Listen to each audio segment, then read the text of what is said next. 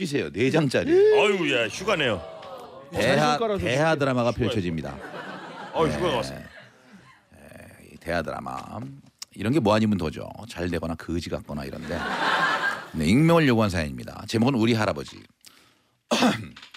젊은 시절 두부 배달 일로 생계를 이어오신 저희 할아버지는 헛걸음하는 것을 매우 싫어하세요. 맛있는 두부를 손님에게 배달하면 안 시켰는데요. 지금 없- 어, 지금 집에 없는데요. 라며 돌려보내는 돌려보내는 손님들 때문에 많이 힘드셨대요. 그래서 헛걸, 헛걸음 하시는 거를 제일 싫어하셨어요. 요즘도 배달 일 하는 청년들을 보면 늘 힘내라고 응원해 주시고 특히나 헛걸음 하는 걸 보면 그냥 못 녹아하는 성격이에요.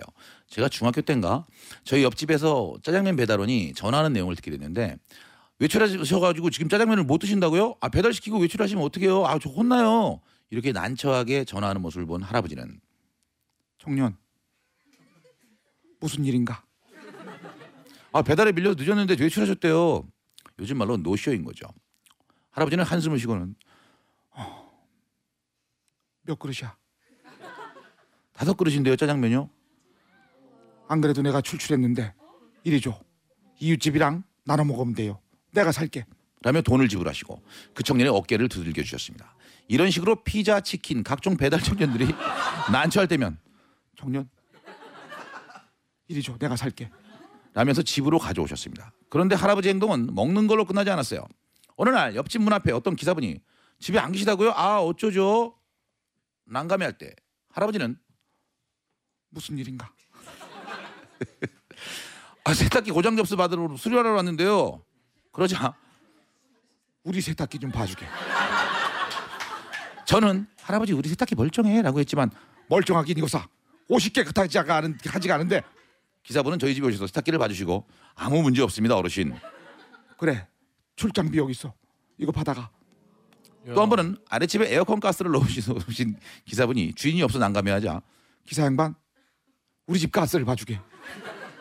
저는 또 할아버지 우리 에어컨 없잖아 만류했지만 우리는 에어컨이 없으니 선풍기를 좀 봐.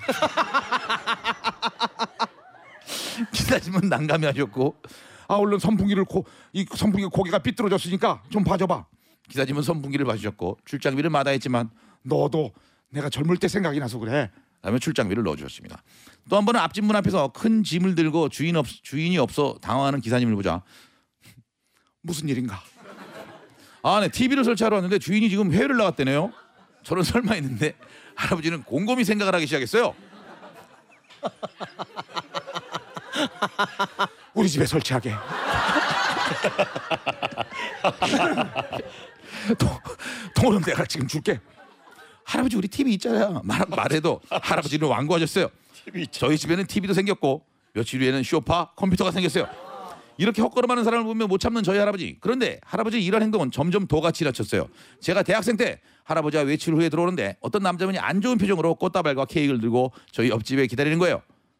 뭐 무슨 일인가? 표정이 안 좋은데. 아, 네 여기 사는 여성분에게 고백을 했는데 차였습니다. 한 번만 만날라 달라고 기다리는데 안 만나주네요.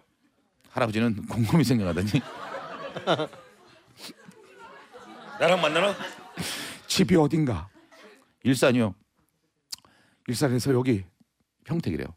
여기는 엄청 먼데 헛걸음 칠 순 없지. 혹시 우리 손녀는 어떤가? 이게 뭐야? 저는 놀라서 할아버지 뭐예요? 라고 펄펄펄 됐는데 일산에서 평택이면 엄청 먼 거리야. 좀 있으면 차도 끊겨. 그냥 너라도 좀 만나줘. 이봐 총각 그 케이크 아이스크림 케이크 같은데 녹기 전에 우리 손주랑 먹고 가게. 저는 얼떨결에 그분과 케이크를 먹게 됐고 와. 이런 제의를 하다 보니 마음도 맞더라고요.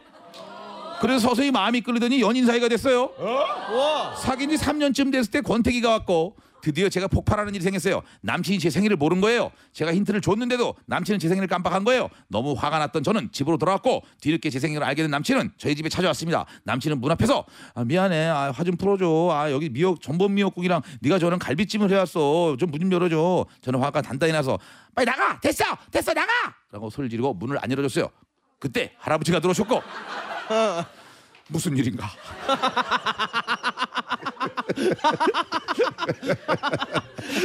무슨 무슨 일인가 할아버지? 무슨 일인가 할아버지? 야 이거 큰 문제만 없으면 받겠다 오늘. 일산에서 여기까지 왔는데 어 헛걸음하는 걸 절대 못 보시는 할아버지는 제발 나보고 나가보라고 애원했지만 저는 화가 나서 할아버지 자결하지 마세요. 이럴 만한 사정이 있어서 그래 헤어질 거예요.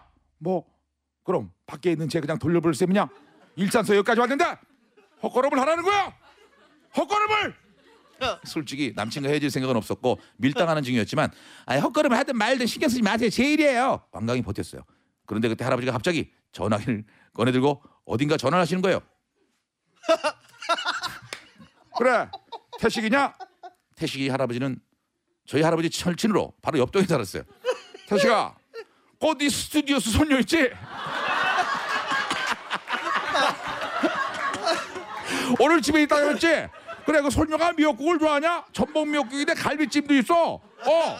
저는 거기까지 듣고 놀라서 할아버지 뭐 하는 거예요? 전화기를 빼앗았고 더 이상 일이 진행되지 못하도록 여- 열결에 달려나가 남친과 화해를 했어요.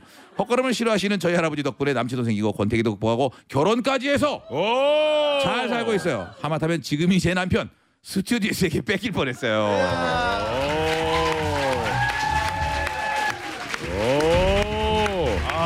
아 무슨 일인가 할아버지? 야. 저 과감하게 9만 원 드리겠습니다. 오. 저도 9만 원이요. 그럼 뭐 대세에 지장은 없지만 전 10만 원 드리겠습니다. 자 9만 원입니다. 아, 예. 축하합니다. 아 재밌네요.